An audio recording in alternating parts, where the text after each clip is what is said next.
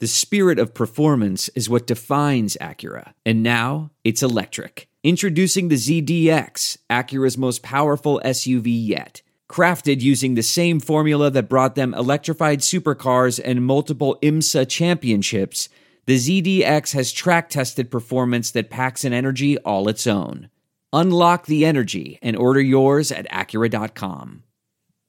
Delve into the shadows of the mind with Sleeping Dogs, a gripping murder mystery starring Academy Award winner Russell Crowe. Now available on digital. Crowe portrays an ex homicide detective unraveling a brutal murder he can't recall.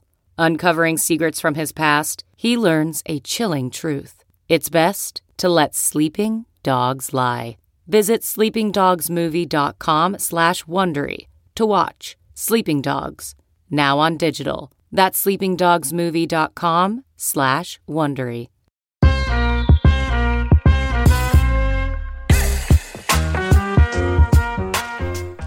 Hello and welcome to Baseball Bar-B-Cast, the only baseball podcast in the world dangerous in a three game set. I'm Jake Mintz. That's Jordan Shusterman. And you don't want to catch us in a short series. No, no. Seven games, no shot we have the depth No, to handle just- that, right? There's just two of us. no, we, we, we don't. But two is, is really all you need, right? A three game series, you kind of only need two two dudes, and then you got a shot. I'm throwing game one, Mhm. Jordan's throwing game two, and then I'm throwing game three on short rest. And that is what we're going to be talking about here on today's podcast.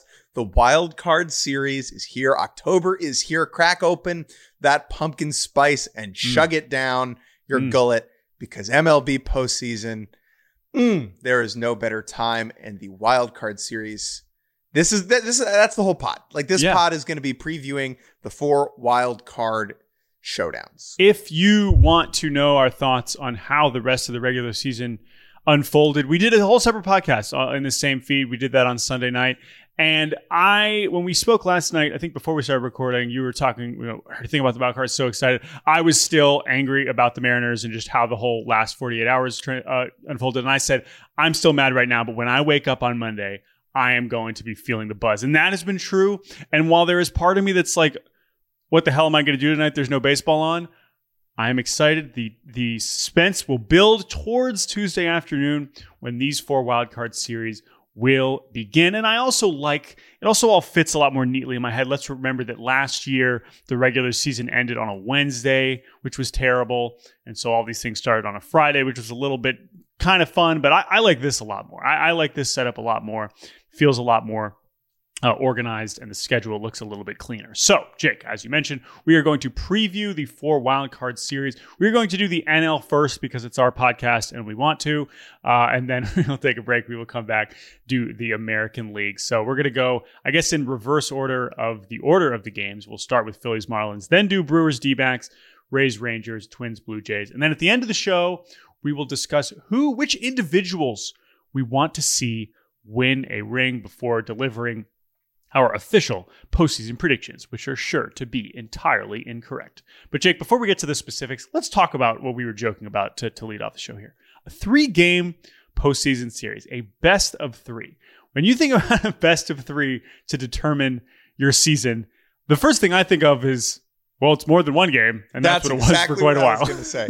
exactly what I was going to say. Instead of instead of one coin flip, it's three. hmm or two. Uh, and we'll and we've seen you know last year, I believe only one of the series ended up uh, going three games. But it is it, it is a different dynamic. It does make you feel more like, as we were saying, anything is possible for any of these teams. That includes the Marlins. That includes the D-backs who are throwing, you know, Brandon Pfaadt in game one. But also sometimes they're just they're just ass kickings and it's not really that interesting and they're just two quick games where it's like, oh yeah, that team's better. All right. See you in the DS. But I love just understanding that really any kind of weird shit is possible here. And while it isn't game one is not an elimination game the way that it used to be, the stakes still feel pretty significant. And last year, even though three of the series were two gamers, we had some really memorable moments. Oh Um, yeah. in each of the different wild card matchups, Mhm. Guardians Rays was the Oscar Gonzalez walk off home run.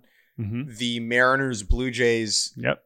one was nuts. With, Coming back, they were down eight one in the fifth, and they come Right. back in that game, and then that looks like oh, it was a sweep. If you just look at it Right. in no. history, it's like no, that was a very crazy game. the Phillies putting up six runs in the top of the ninth in St. Louis to come back and win game one Mhm. against Ryan Helsley. And then, of course, the Joe Musgrove wet ear game at Citi Field with the Padres beating the Mets. So we did have some weird shit last year. And so we are And- hoping for yeah. a bunch more. And from a from a stakes perspective, I think we still maintain that level of anxiety for some of these teams who came into the season with massive, massive expectations, or at least built up expectations as the regular season went on. Texas Rangers, I'm looking at you, but also the Phillies, right? Like that's another team Right. that has had eyes on October the whole time, but they still have to get by this pesky Marlins team.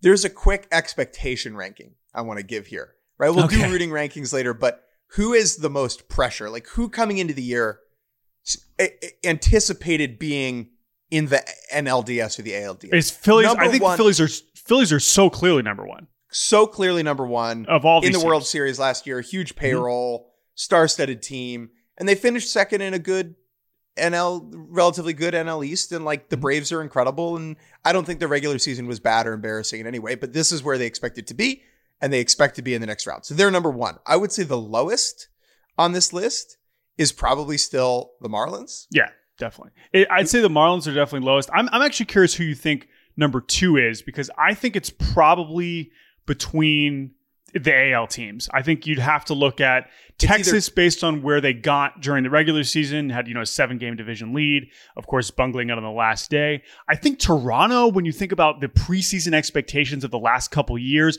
sneaking in. And yes, you know, I, I just wrote, you know, for the for the Twins Blue Jays preview uh, for Fox, like them getting in feels as much of a relief as it is like a great success. Yes. But you're in, and so now you kind of have to do something with it. And then the other team I think that has big expectations is Tampa, just because of how many regular season baseball games they won. Remember, they finished how far ahead of all the other American League teams? They had Eight, 90 eight games. Yeah. They won 99 baseball games this year. Okay, 99 baseball games. Uh, that is nine more than Houston and Texas. That is 12 more than Minnesota. Mhm. Okay. And so if- they were to go two and out here, that would be bad. Just a quick thing I'd like to uh, Mhm. share with everybody before we get into the specific matchups. Mhm. There's a college baseball terminology that we have never really been able to apply to MLB, and that is two in Q. So two in Q Yes. stands for two and barbecue Mhm. and is when you go to a regional in college and you go 0 and 2 and you two and out and it's Right. two and Q, two and barbecued. And on Be- this show, Jordan, we are the right people to decide who is That's barbecued. true. We are extremely qualified to to talk about that exact subject. Now, of course, in college baseball uh, context, it is in a double elimination tournament style, which is a little bit different than this. Although I guess technically it is double elimination in a best of three, uh, but it's a little bit different. But I, I agree with you. And by the way, since we are just talking about oh, who have pressure, whatever, like yeah, the Twins have lost 18 straight postseason games. They are obviously somewhere high on those rankings. We will get to that when we get to that series. But Jake, let's get into it. Let's do it. Let's talk about the Phillies and the Marlins. While that is the prime time slot, the last game we will see on all three nights. I do I do like that we have the same schedule all three Yeah. days, which hasn't been the case every time, which is bizarre. We've seen some strange versions of that in 2020 and recently. But anyway, this is the series you will be at. So we'll start with that. I also think it is a series that, that a lot of people are most excited for because you have, as we just mentioned, the two sides of the spectrum of expectations coming into the season. This Marlins team who fought through all kinds of stuff and no one expecting them to actually do it, to be here. And then the Phillies team who most people like, there are people already writing their, their Phillies Braves previews. Like that's already happening, right? That's already been happening. And I get it, but the Phillies have to win two games here against the Marlins team who does not give a shit. So, as we will do for all of these uh, matchups, we're going to give you the projected pitching uh, matchups, give you two questions, and then how each team can win. So, why don't you start us off? What do we expect the pitching matchups to be for Philadelphia versus Miami?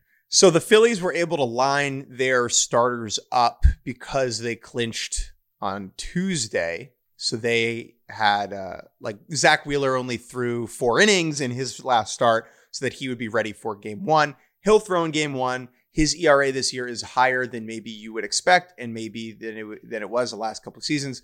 But he has been just as dominant. He's been a little bit unlucky. It's still Zack Wheeler. Don't look too hard into it.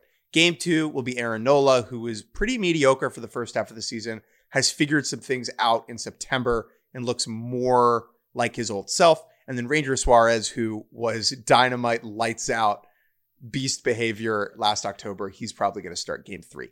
For the Marlins, so the Marlins were not able to line their pitching up because they only clinched on Saturday. However, by the grace of the baseball gods, their top three healthy starters are going to line up in games one, two, and three.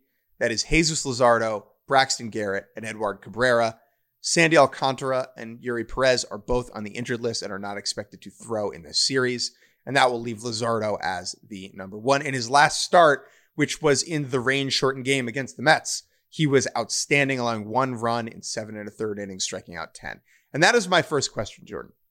How good is Jesus Luzardo? Because this series hinges on Miami winning game one. If they want to win, they have to win game one. And to win game one, they need Jesus Luzardo to deliver the performance of a lifetime. So, how good is he, and how much confidence do you have in him? I I feel really good about it, not just because of how good he is, but I do like I do like the matchup. Right? I mean, you think about having one of the one of the better left-handed pitchers in the league, and that's what Luzardo is. If you look at strikeout, if you just look straight strikeout rate, and he's improved his command a lot since he's been in the big leagues too.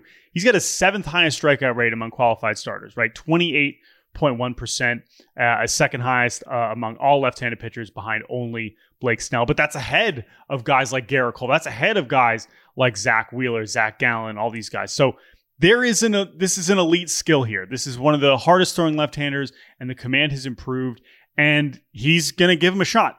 I think I I would rather have Zack Wheeler. Uh, but like it's as good as you can ask, especially when you consider how messy these last couple weeks have been for Miami, both in terms of scheduling, getting in at the last second, and injuries. So, all things considered, man, like this is part of why we did like Miami as the season went on, is that there was this depth of arm talent, and when you have that many guys, you're going to have at least one of them kind of break into something bigger, and that's what Luzardo's done this year. I think big, he's awesome. I think he's awesome too. I, the big thing with Luzardo is keeping it close. Mm. He needs to keep the score close because Miami's record in one run games this year is, I, let me just double check. I think it's 852 and one. I think that's right. I they think, yeah, let me, are, I'll check that, but I think so. Yeah. They're incredible in, in close games. I looked this up, Jordan. They have scored more runs in the last third of games than Philly this season, which is kind of preposterous when you think about their respective lineups. And so if things are again, like late game comebacks are random in a sense, and they are impossible to, to predict, especially in October. However, the Marlins have shown time and time again that they don't give a crap and they have come back a whole lot. And so if Luzardo could keep it close, I think it gives them a chance. Mm-hmm. I agree. And also, like, it's not just the, the late, like, they've had, there was some historic stat um, that I know Jeremy Taché tweeted by the way, if you want more Marlins chat, we went on the Miami Mic'd Up podcast, and that was super fun. That was last week before they clinched. But they've had some historic number of comebacks, like down four after seven or something like that. So they've done that. And yes, 33 and 13 in one run games is truly astonishing. And hey, I got to say, uh, it's not like the Phillies bullpen can't can't get to them, right? Like uh, the Phillies bullpen's going to have to, at the very least, throw strikes late in the game because otherwise Miami will definitely take advantage. My other question: mm-hmm.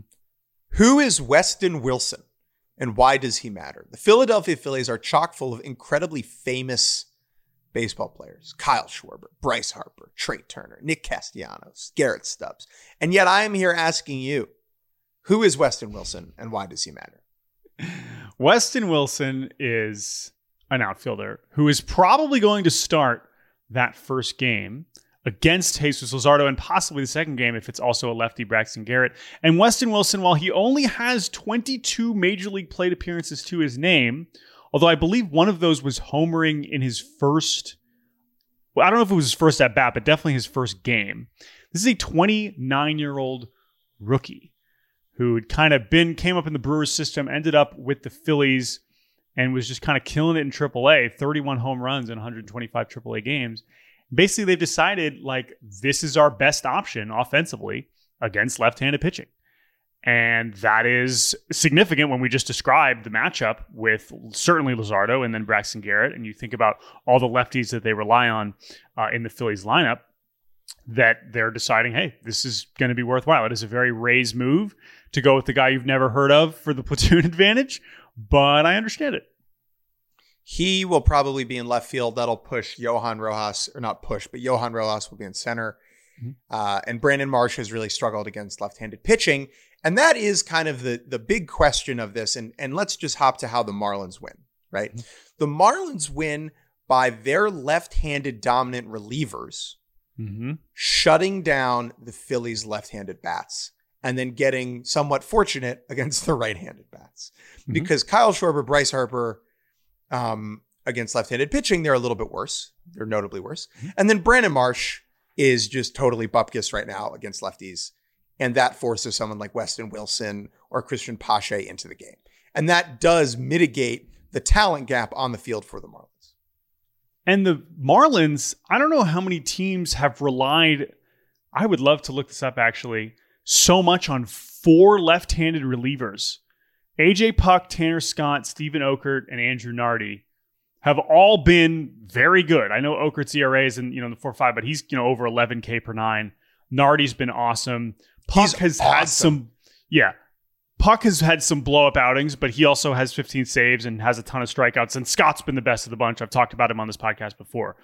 So that is a, an unusual number. I mean, we've seen teams like Houston roll into the postseason with zero left handed relievers and be fine with it, right? So I don't know if this is an advantage or maybe a backwards disadvantage for the Marlins at this stage. But against the Phillies, I think it's probably a good thing. I think that's a really good point. How did the Phillies win? So the reason I'm going to pick the Phillies in this series, spoilers, they're more talented. They're better. Whoa. I was, right. oh, I was, that doesn't mean the Marlins can't win, but the Phillies should win. I was okay. talking to a friend yesterday about the series and I was like talking to them about Weston Wilson and how the Marlins have all these relievers that are left handed. And my friend just goes, but the Phillies are a better team. They have better players. They should win. And that is the thing about October. We can pick apart all these little hmm. storylines and narratives all we want. But at the end of the day, like the better team often wins the series. And the Phillies, the talent gap here is really big. It is legitimately enormous, especially on the offensive side of the ball. There are probably only one or two Marlins offensive players you would take over the Phillies version. Mm-hmm. And that is especially true with the best hitter on the Marlins, Luis Arraez, has a bum ankle and will probably not start. He'll be on the bench to pinch hit and hobble to 1st mm-hmm. So I just think the Phillies are better. I think they'll win in two games. Um, I think one of the two games will be closer than you expect, but I will take the Phillies to emerge victorious in this series. I will take Phillies in three. I think they'll get to Nola. I think the other thing is in Philly, like they, the one thing that the Marlins have done this summer in particular is add some pop. And they do have some guys that can definitely hit some home runs, especially if Nola's command is anything like it was for a large portion of the season. I know he's been much better lately. So I agree, but I I, I want to see I want to see a Marlins playoff victory. So I think they will manage to push it to three games, but we will see. All right, let us move on to the Brewers and the Diamondbacks. We were not sure between Miami and uh, Arizona or Chicago or Cincinnati or San Diego who is going to be going to Milwaukee as the sixth seed. Ultimately, it is indeed the Arizona Diamondbacks, the pitching matchups that we expect to see. The Brewers have essentially been penciled in for weeks, if not months. That is Corbin Burnes, that is Brandon Woodruff, that is Freddie Peralta, a three headed monster that has really sustained now for several seasons in a way that you haven't really seen almost any other rotation have this uh, in recent years. And I know some of those guys have dealt with some injuries and have gone up and down, but they are all looking fantastic lately. Burnes, Woodruff, Peralta, fantastic. Arizona, meanwhile, enters with probably the biggest question mark in terms of the starting pitching staff and have by far the most anonymous game one starter in rookie Brandon Pfaadt. They will be able to bring back Zach Gallen. Will that be on short rest? I guess not. Uh, on Wednesday, Zach Gallen threw on Friday against the Astros and was great in a close loss. Merrill Kelly threw on Saturday, which means he will be available for game three. Zach Gallen is every bit as good as you think. Merrill Kelly is very underrated. Um, so if they can somehow sneak out a, a victory in game one, now we're now we're in business here.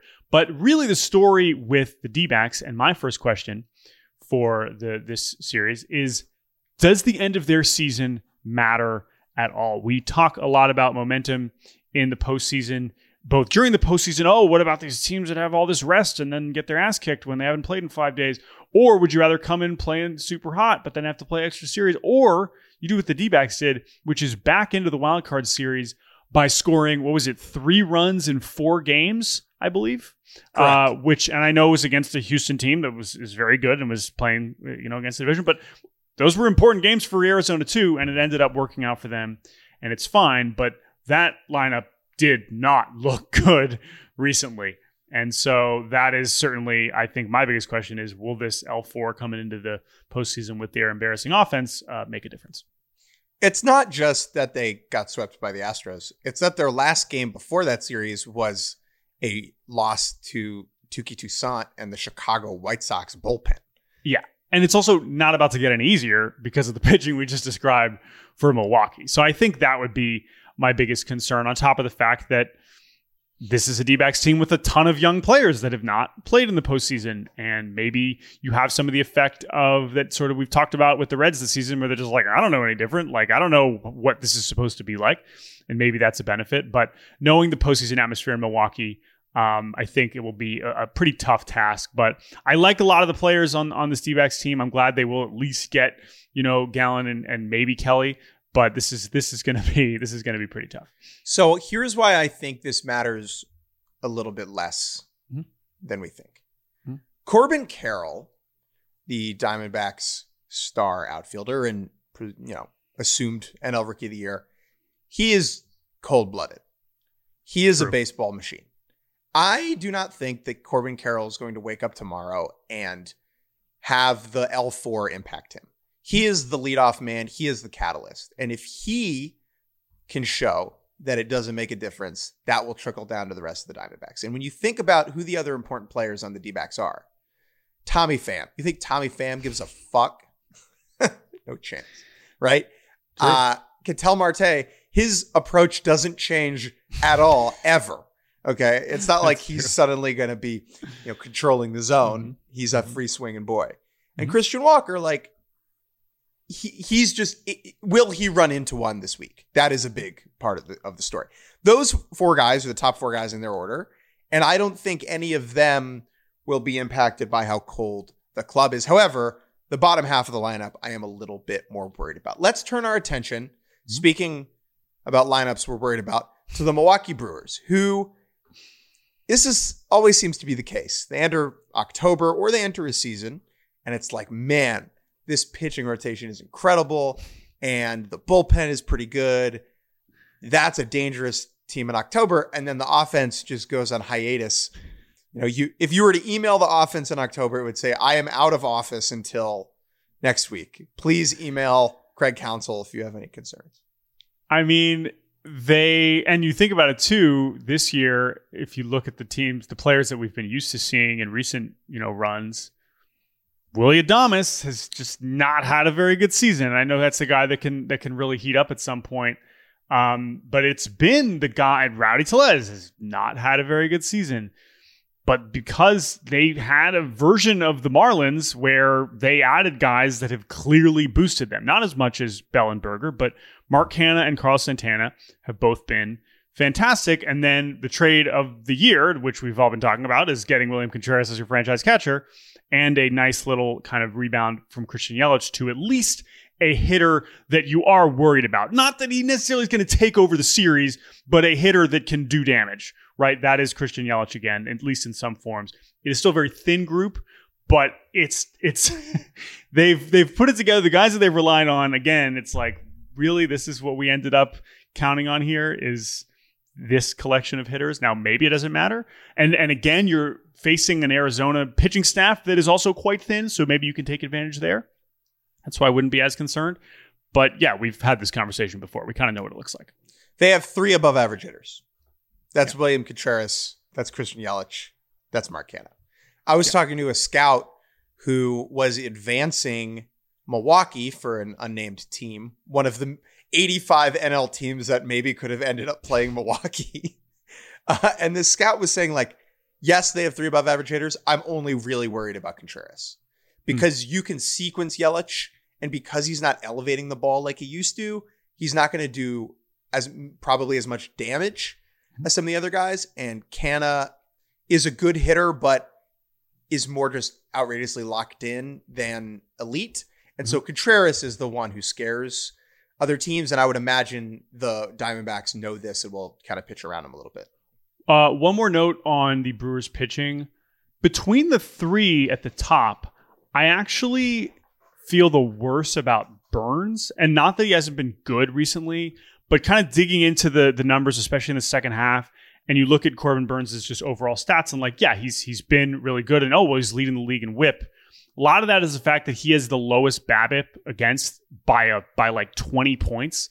He's had a ton of, of luck on balls in play. Not that I don't think Corbin Burnes is awesome, but statistically, it's he has not quite been as, as overwhelming in the way that Woodruff since he got back, and even Peralta in terms of the strikeouts have really been recently. So I think that's something that maybe Corbin Burnes is a little bit more gettable. I know he had two scoreless starts to kind of round out his season. But that's something to, to kind of watch there that maybe Arizona uh, can take advantage of. And the other thing we know with Arizona is they will run. They will run. And, and, and to be completely honest, I do not know for sure which of the Brewers pitchers are better at holding runners versus others. I'm not as familiar with that. Um, but I just know that Arizona is going to be willing to run. They were second in baseball in stolen bases this year with 166 and just caught 26 times. So, and they're, they're number one of any teams in the postseason uh, ahead of only Tampa Bay, right? So they will go. That is another way they can kind of manufacture offense if the actual production at the plate is not kind of coming together. So, so it's an interesting matchup. I think they have a good shot. One thing worth noting here is how Devin Williams mm-hmm. ha- allowed more steals this year than most of their starters. Mm, so, wow. like, or, or, a good amount of their starters. Mm-hmm. He is very susceptible to the stolen base, mm-hmm. um, as is Trevor Megill, who is one of their other top relievers. So that's something mm-hmm. just to watch late in games. You know, we we always think about the 2014 wildcard game with the Royals and the A's of a great example of if you have a pitcher who doesn't hold runners on and you have a team willing to run, in a one game in one game that can go off the rails. Well, and, and so it will be very mm-hmm. important for the Brewers and Contreras to keep that running game quiet as much as possible. And that's definitely, I think, when we get to how do the, I think that's how the D backs are going to have to win. It probably is some combination of small ball and then maybe Christian Walker pokes one out. It's possible the pitching kind of dooms them from the start and it doesn't become competitive. But again, if they can keep it close, and by the way, you mentioned the stolen bases. That's a macro point that I am by far the most fascinated by for this entire postseason. How aggressive will we see teams be with these new rules? Because all the stats, of course, show us this year that steals are back and they're back to basically levels that we haven't seen in, in decades. But it's also that it's easier to steal than ever. It's not that we've seen more attempts than ever. It's that yeah. the success rate is 5% higher than we've ever seen. Will teams instinctively become a little bit more cautious? and scared to go for it? Or will they say, fuck it, like runs are so valuable in the postseason we got to go for it. And if there's going to be any team that's going to say, fuck it, let's steal third base in this crazy situation, it's probably Arizona. And I'm excited to see that. And that's kind of how the Diamondbacks win by putting pressure on the Brewers and playing loose and playing kind of stupid, mm-hmm. smart stupid, if that makes mm-hmm. sense. I don't love that matchup in game one. I think the Brewers will score enough runs off of Brandon Pfaadt to win that mm-hmm. game. But the Diamondbacks can still win the series even if they lose game one. Zach Gallen has been automatic. He has been incredible. And him in game two, I really like that. And it just comes down to what kind of what the offense can do against Freddie Peralta in a game 3 mm-hmm. because I do have confidence in Merrill Kelly as well. Mm-hmm. And so I think the Diamondbacks' path to winning here is pretty good considering how imbalanced that first game is. Mm-hmm. Um, so I think that, yeah, the Diamondbacks win by running on the Brewers starters and the Brewers relievers. And it's similar to the Marlins. Like if they keep it close, I like the Diamondbacks to create chaos late in games. Hmm. Uh, I'll stick with Milwaukee here. How do they win? Uh, But how do they win? I mean, listen, it- it's it's lined up for them, and you get that game one. That is that is just going to be absolutely massive. And I think it's also them probably putting up runs against the Arizona bullpen, which has been reinforced with Paul Sewald, but still a lot of guys who th- their biggest issue is throwing strikes uh, late in games, and that's something that I I can imagine the Milwaukee uh, hitters will be able to take advantage of uh, at some point. So I'll go with Milwaukee here, but it's uh, we'll see. I I mean, I assume you think Arizona has a better chance than Miami. Oh yeah. Yeah, yeah, I think so too. Um, but I'll I'll stick with Milwaukee in, in three here. I'll take the D backs in three.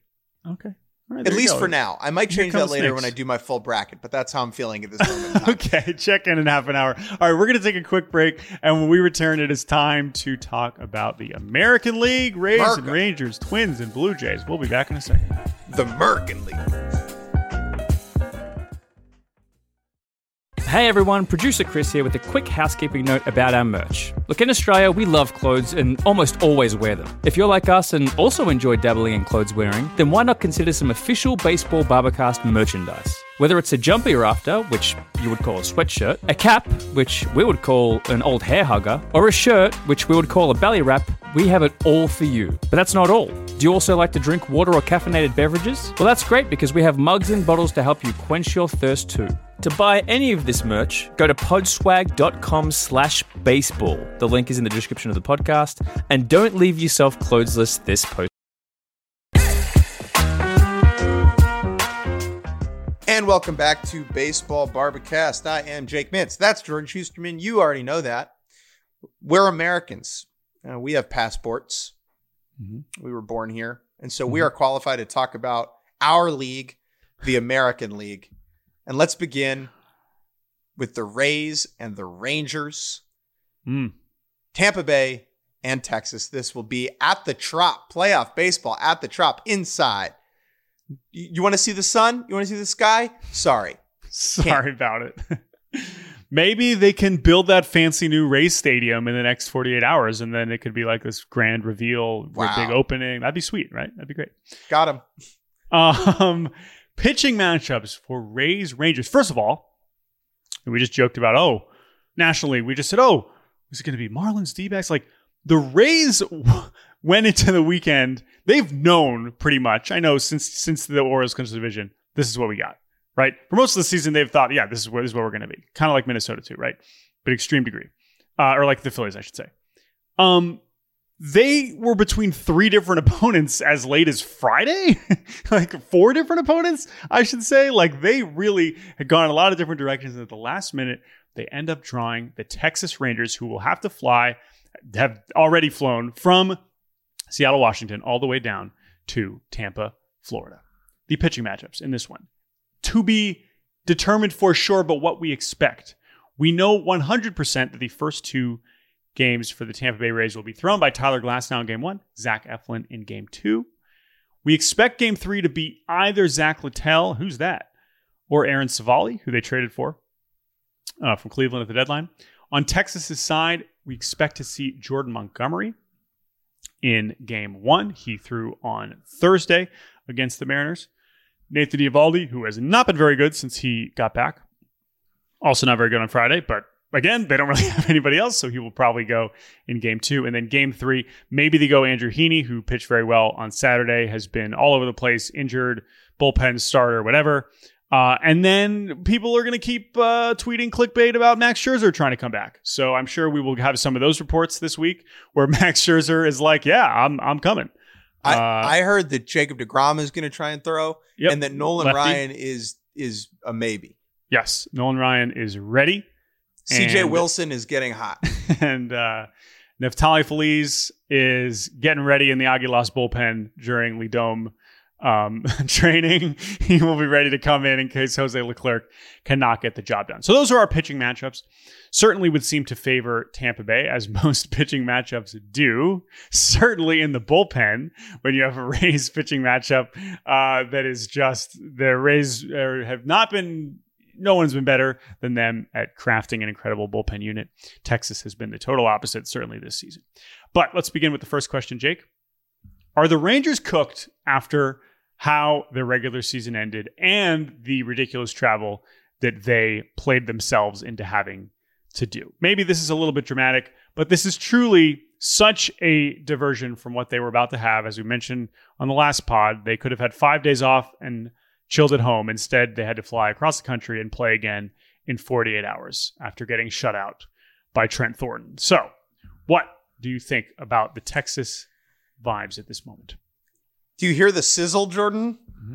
Uh You hear the sizzle? Uh, No. yeah, I think they're cooked. Um, oh. I don't think the offense is cooked. I think the pitching is in a really bad place.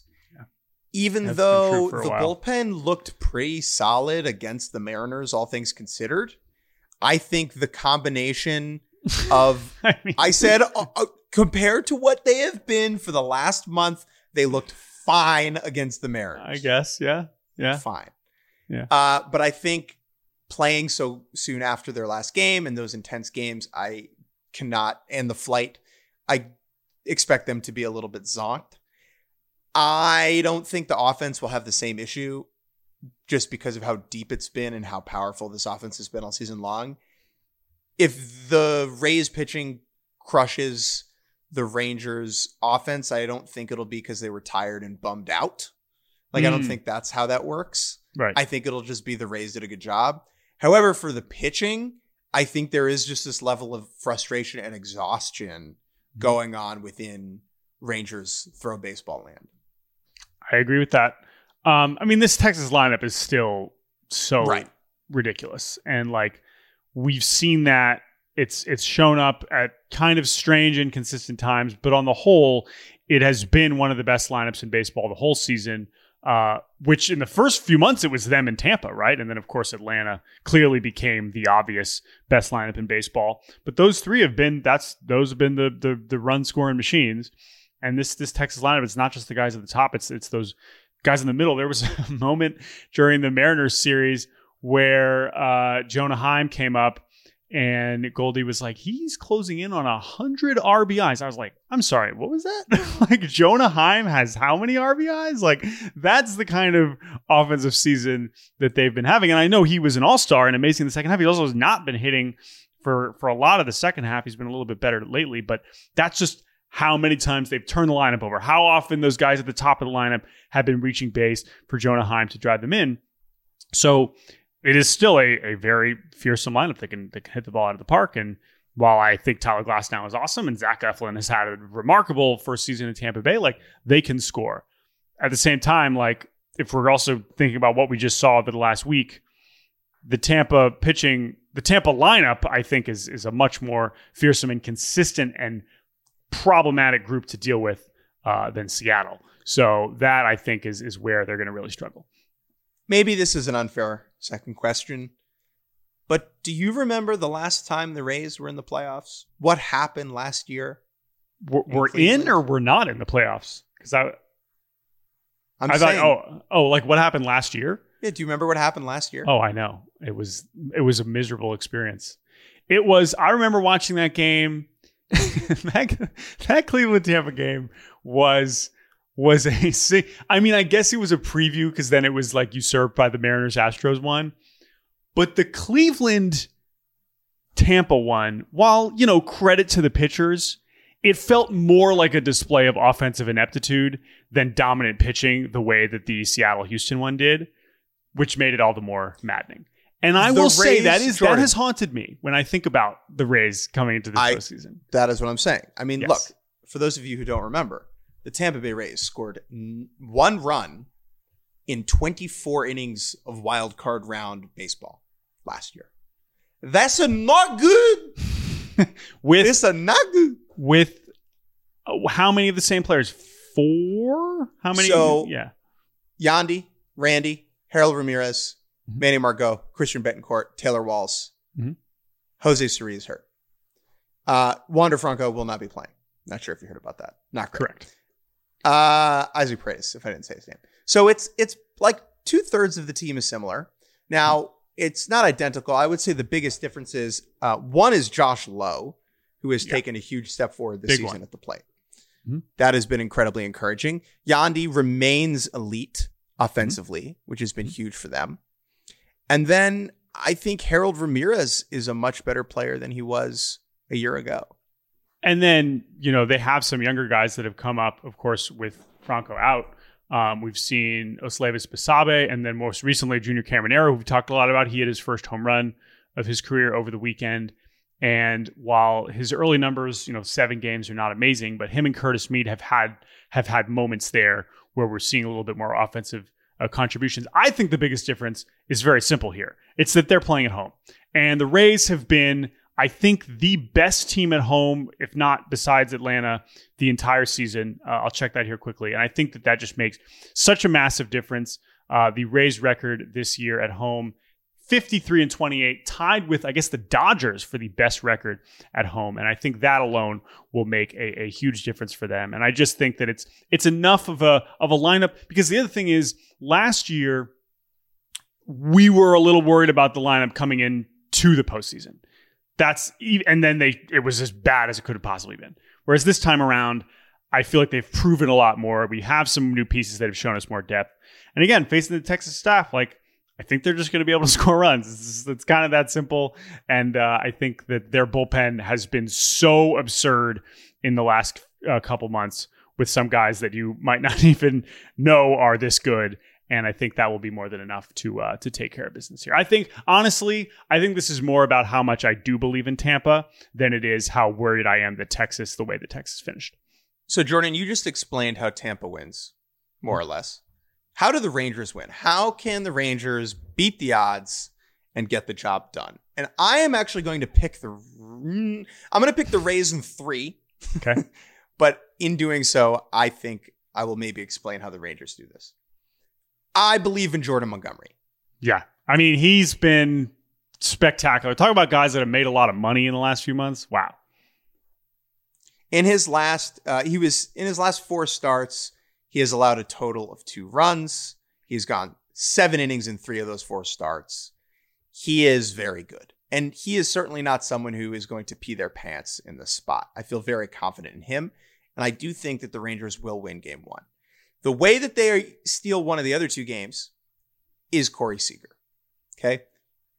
Corey Seager is the best player on the field in this mm-hmm. series. He yep. is amazing.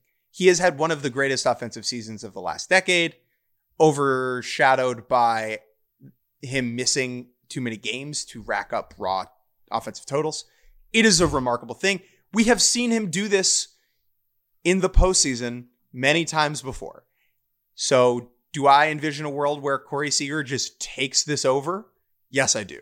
And I think that is how the Rangers can win. Corey Seager had played 119 games in the regular season and had 75 extra base hits, which ranked tied for sixth in baseball, uh, and more than his teammate Marcus Semien, who I believe played all 162 games. So think about think about that. Like that that level of production. I know. Like I that's the thing is I think the the you know raw totals are still there somehow despite playing 119 games. So I agree with you. Like I'm not going to completely discount this Rangers offense because it's that good and, and they can single handedly win a game even if it's you know ten to nine. Um, I just I just like Tampa at home, so I'm sticking with Tampa in two. But uh, but hey, Rangers Rangers rake. They have impressed me and as as disappointing and uh, just really kind of just especially with what they did this year, like rough that last month was and that last few days. I still think that that um they're a really good team. So this is more about my belief in Tampa, I would say. So Tampa and two for me. Uh, any final thoughts on this one before we move to Toronto versus Minnesota? Absolutely not. All right, moving on to our final matchup. Minnesota hosting the Toronto Blue Jays. Our pitching matchups, these seem about as certain as we can get because the Blue Jays were able to clinch on Saturday thanks to the Mariners losing. Shouts out. They did not have to throw Kevin Gausman on Sunday, which means he is ready to roll on Tuesday. The Blue Jays will line up their pitchers likely Gausman, Chris Bassitt, Jose Berrios. Jose Berrios facing his former team, of course. The Twins, we know for sure, will be Pablo Lopez in game one, Sonny Gray in game two, and likely Joe Ryan in game three. The Twins also, both of these teams have a lot of starting pitching depth, right? The Jays also have Ryu and Kikuchi. The Twins also have Kenta Maeda and Bailey Ober, who have pitched very well recently. But these would be the matchups I would expect, certainly for the first two games. Game three, we always we we sometimes see teams get a little wonky with that. The other thing to mention here, this is another kind of macro point I think to point out about all of these series and about the nature of the three game series, you see some interesting roster decisions involving the pitching staff, right? If you do not think that you are going to need a starting pitcher, you know, even in a piggyback role or a bulk role, like you're going to leave him off a guy that's obviously going to be on the DS roster. You're going to leave him off in favor of another hard throwing reliever or another bench player. So we'll have those decisions tomorrow. There's going to be some interesting roster decisions that we are not accounting for, some injuries that we don't know about. We'll, you know, we're doing our best with the information we have on Monday morning. So anyway, those are the Twins pitching matchups. And the first uh, question I have, Jake, how healthy are these Twins hitters whose names people have heard of. I'm talking about Carlos Correa. I'm talking about Royce Lewis. I'm talking, of course, about Byron Buxton and Joey Gallo, who I and Joey Gallo, although he hasn't played in months, so Yeah. I don't know what the status of him is. I'm not expecting to see Joey Gallo, but those other three are very interesting. I watched Carlos Correa leave the game uh, in Cincinnati. Royce Lewis leaving the game the next day in Cincinnati. This was about two and a half weeks ago. Lewis with a hamstring strain. Correa re-aggravating a foot and heel issue that he's had pretty he's basically been playing through the entire season. And it seems like both of them are intending to play this week, although clearly they will be somewhat compromised. Byron Buxton, who has not played in well over a month, is also reportedly trying to come back, although it doesn't seem like he's going to be ready to play the outfield, which he hasn't done all season anyway. Michael A. Taylor's been fantastic for the Twins in center field, so there's no way that they're going to put Buxton out there. But if Lewis can't play the infield because of his injury, who's going to DH, whatever? That's the question. This Twins lineup has actually been pretty good. A lot of these younger hitters have stepped up in a big way. Guys like Matt Wallner, guys like Kirilloff, uh, Edward Julien, Lewis is Lewis is and Lewis nuts. has been amazing. Yeah, but but you know Lewis has been out the last couple of weeks. Lewis has, has certainly been their best hitter. Uh, but this is a this is a big question: is what are we getting from those guys? Um, I do they need them? I, I probably the fact that they clearly are working to come back, but that we haven't seen them in a while is interesting. You know, it's not a situation like Felix Bautista where I'm necessarily going to be terrified watching them that they're going to re-aggravate something and be out for even longer, but that's also possible, right? We we don't really know with these situations. So, despite Carlos Correa's you know disappointing showing this year, I'd still rather have Carlos Correa in the lineup than not. And so that is a, a part that, especially at this time of year, right? And so if there's going to be anybody that even if he's you know at seventy percent is going to hit a giant postseason home run, it's probably him. And so I would like to see him in the lineup. So how healthy are those guys is just a massive question. Do we see Carlos Correa tap his wrist this month? Hmm. Is it time? Uh, it's, we're, we we are about to find out. I just want to see him out there at the very least, with all due respect to Kyle Farmer. so that is my my big twins Great. question. Correa's like his wrist. It is time to go on the IL. Uh, We will let's, find Let's pivot to the Jays, who have a similar yet different issue. The 2023 Toronto Blue Jays have a lot of very famous, well-known baseball players. Vladimir Guerrero Jr., Bo Bichette, Matt Chapman, George Springer, Kevin Kiermaier, Brandon Belt. These are players whose names we know. Whit Merrifield, Cavan Biggio is a last name we know. How good are the famous Jays? They have all played a little bit below their abilities this season, particularly Vladdy and Matt Chapman. Bichette has been good, not elite. How good are the famous Jays, Jordan? So that's I mean I cannot figure that one out at all. I think I've we referred to them at some point over the last month as like the American League Padres. Obviously not nearly as much of a disaster, but in the sense where you're Yeah. looking at the names and you're not understanding how it's not one of the best lineups in baseball, it's the same feeling. Underwhelming your way to 89 wins is both very disappointing and very impressive. Yeah. Because the Jays are talented enough and there's enough infrastructure here that they didn't completely crumble. Mhm. But at the same time, they never played their best baseball. this team still has another gear, another level in the bag. And that reminds me kind of of last year's Phillies team, Mm-hmm. where they never really got rolling during the regular season, snuck into the playoffs as the last seed, and then they were like, okay, we're good. Like, Mhm. here we go. I don't know if the Jays have that same type of run in them, but it does remind me a little bit of famous players underwhelming for six months before catching fire. Sure. Yeah, no, and I and I think that why I'm so excited about this, I think this is the most even matchup. And while you look on paper, it's like, oh, well, the Jays have just as good pitching. And they have. I think they led baseball in ERA, or at least did for much of the season for the entire pitching staff, not just starting rotation. Like it is a very deep group. And that's with Alek Manoah completely disappearing, right? Like that is that is an impressive achievement as well.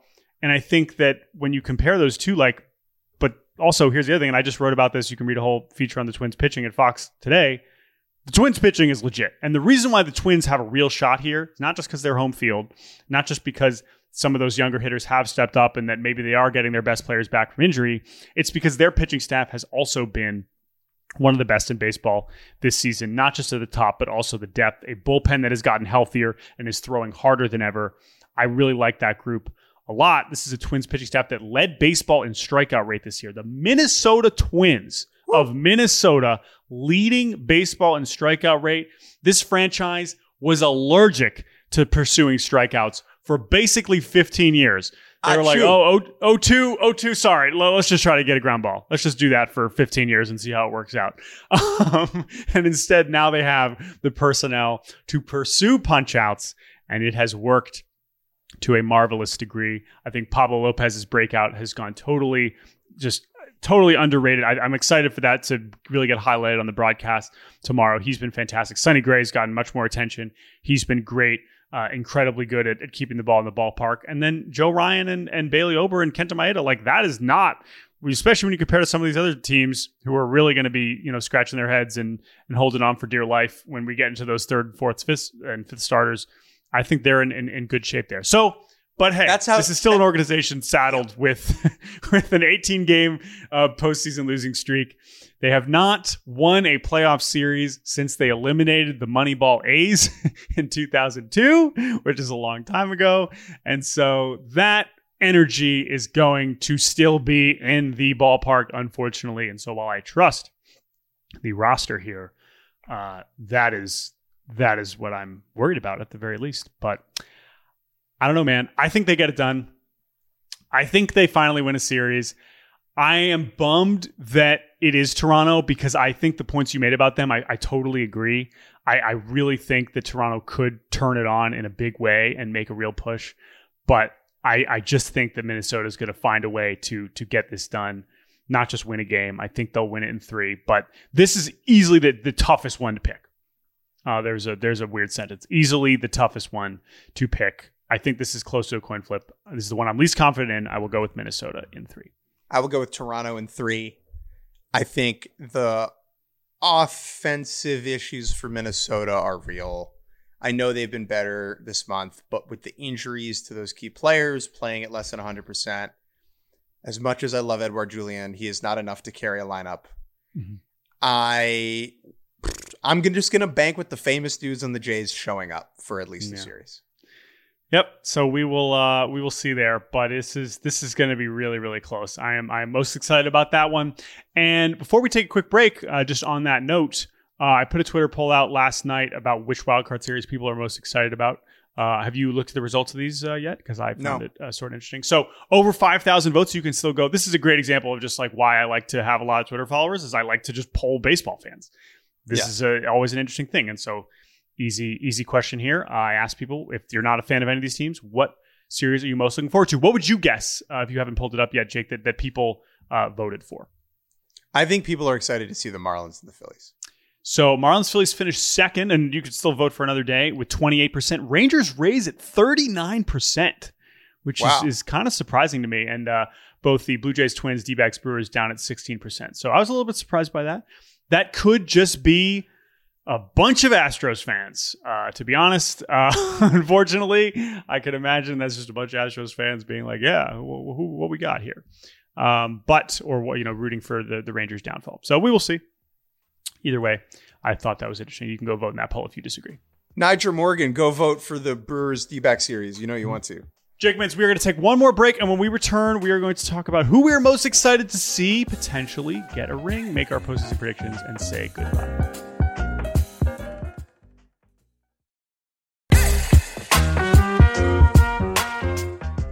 And welcome back to Baseball Bar-B-Cast. Jordan, in the last calendar year, you and I have both won a ring. you were married. Well said. Purchased, uh, even, but. Yes. Yeah. Unfortunately, Major League Baseball players cannot just go out and buy a World Series ring. I guess they can, but it doesn't have that same type of Mm-hmm. energy.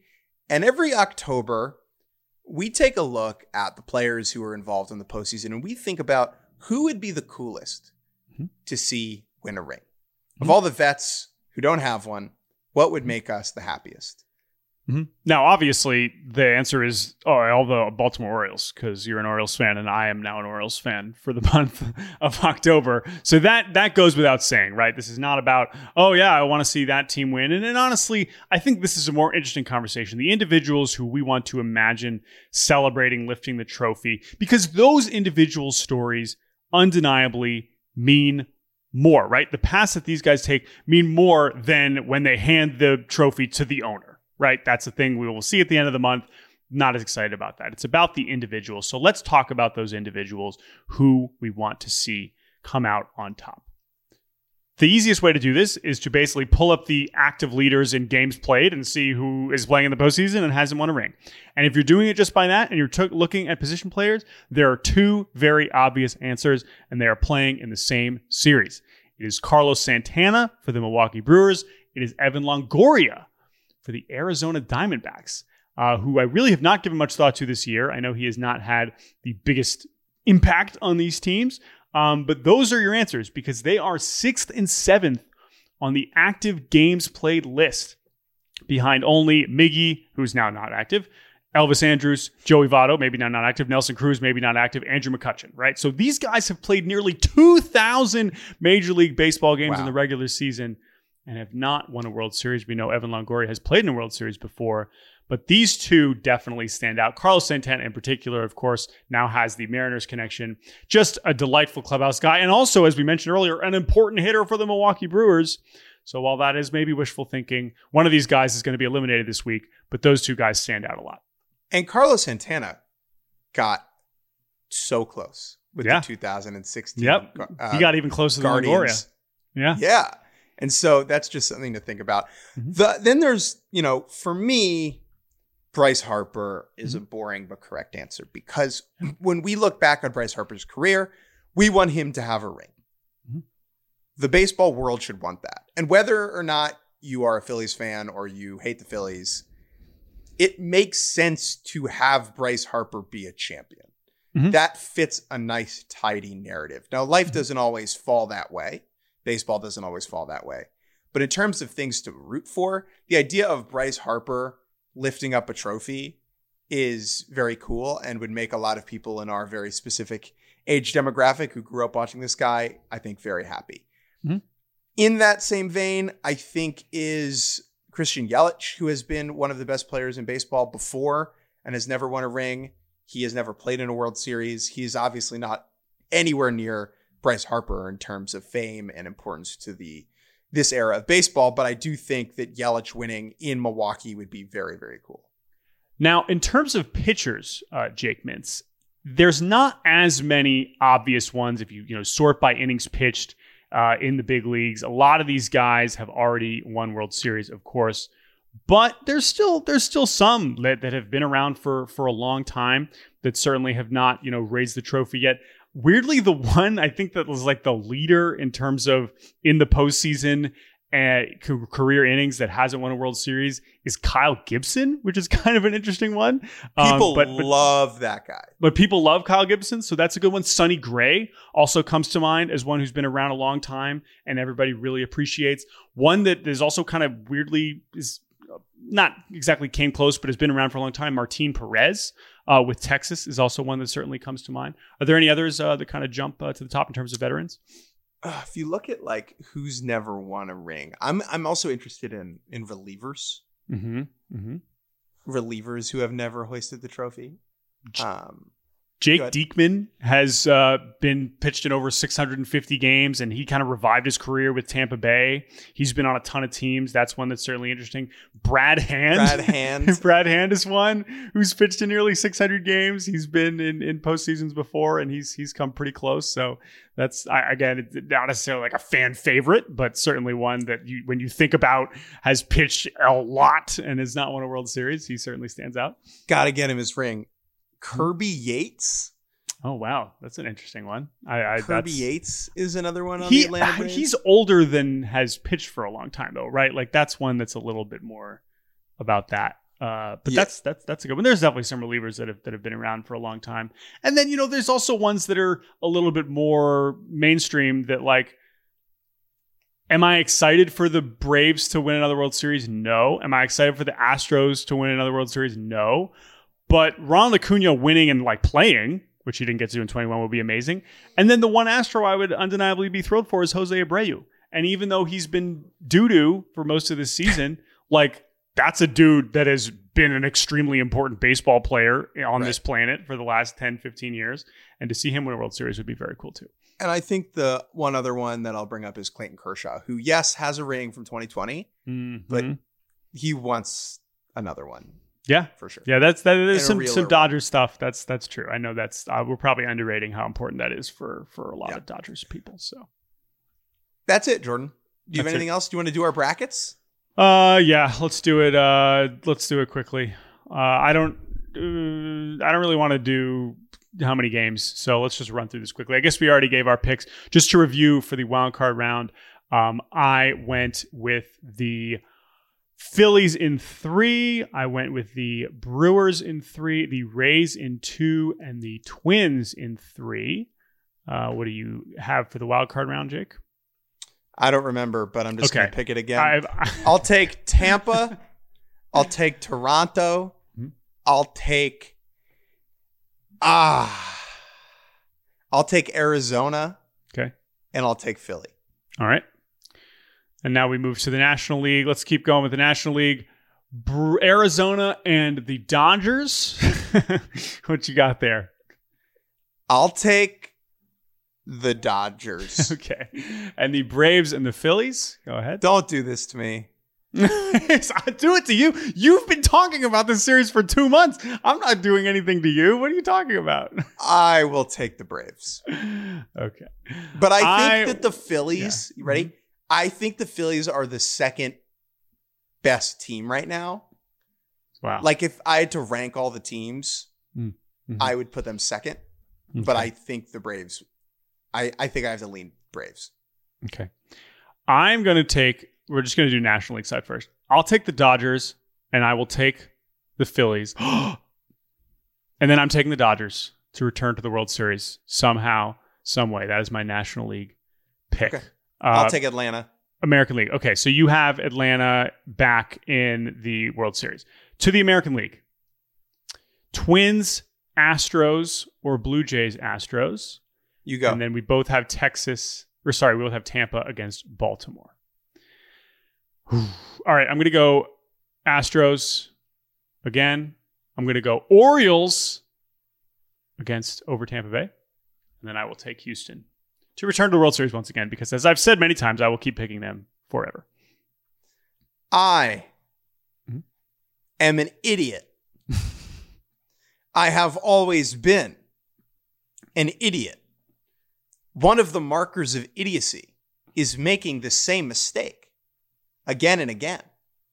Something I have done. I don't know where my house keys are right now. So I'm going to pick the Toronto Blue Jays to beat the Houston Astros.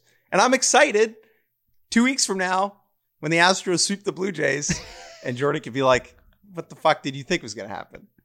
But I'll do that. Uh, So I'll do the Blue Jays and then Orioles Rays. Astros, you mean?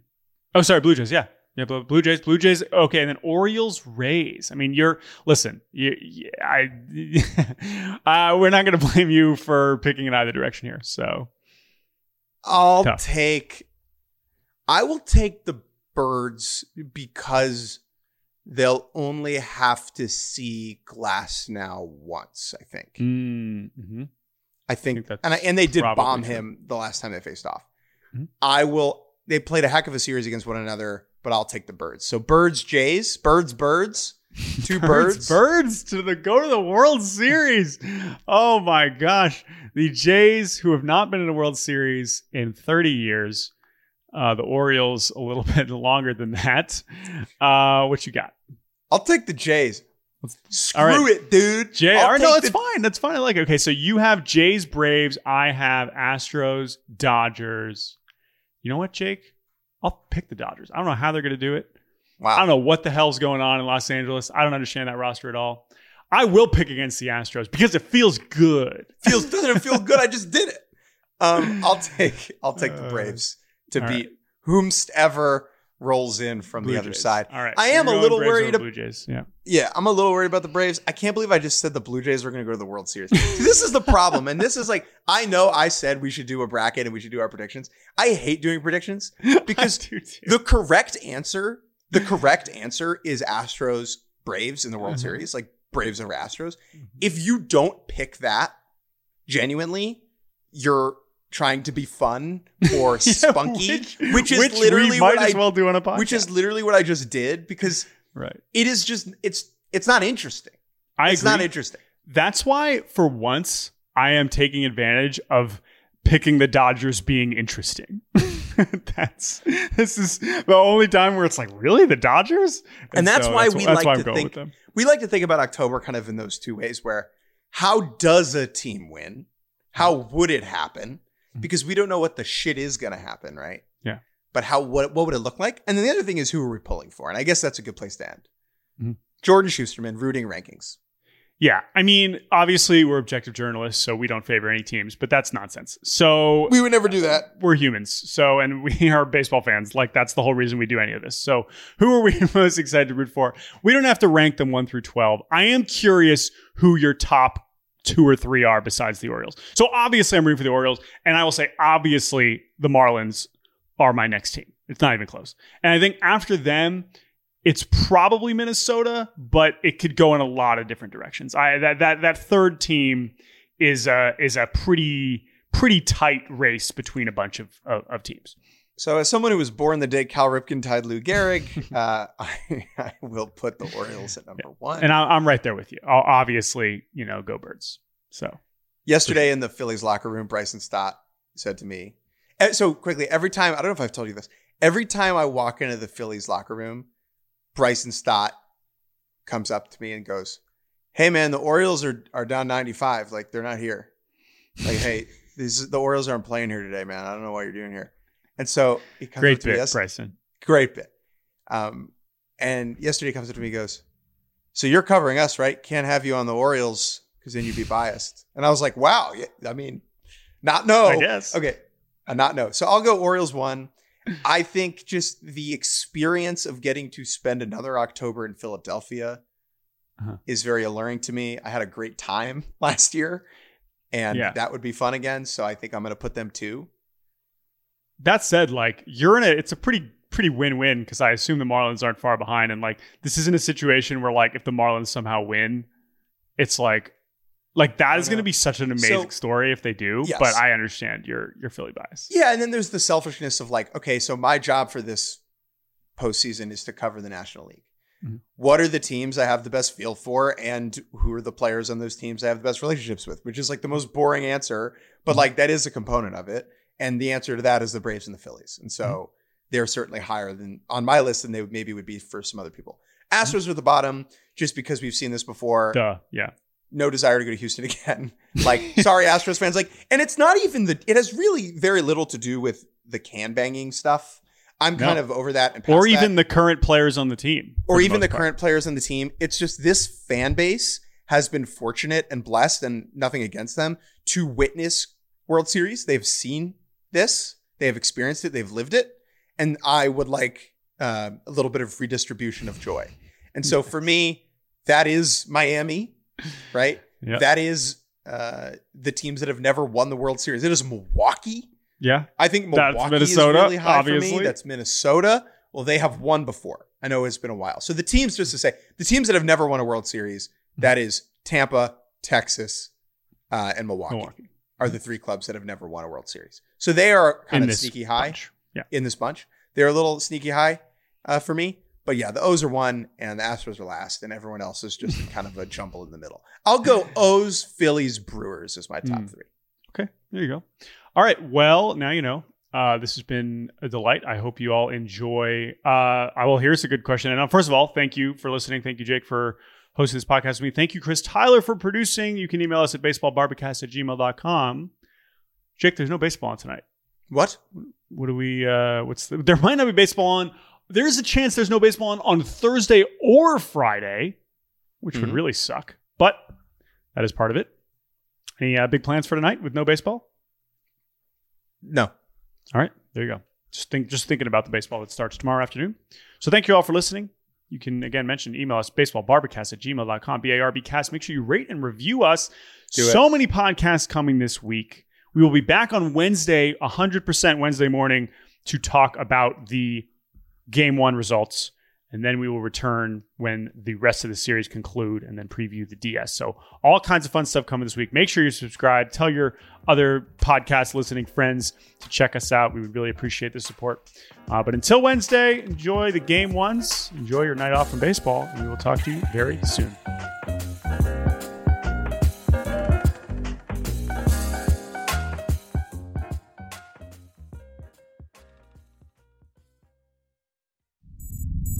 SiriusXM podcasts.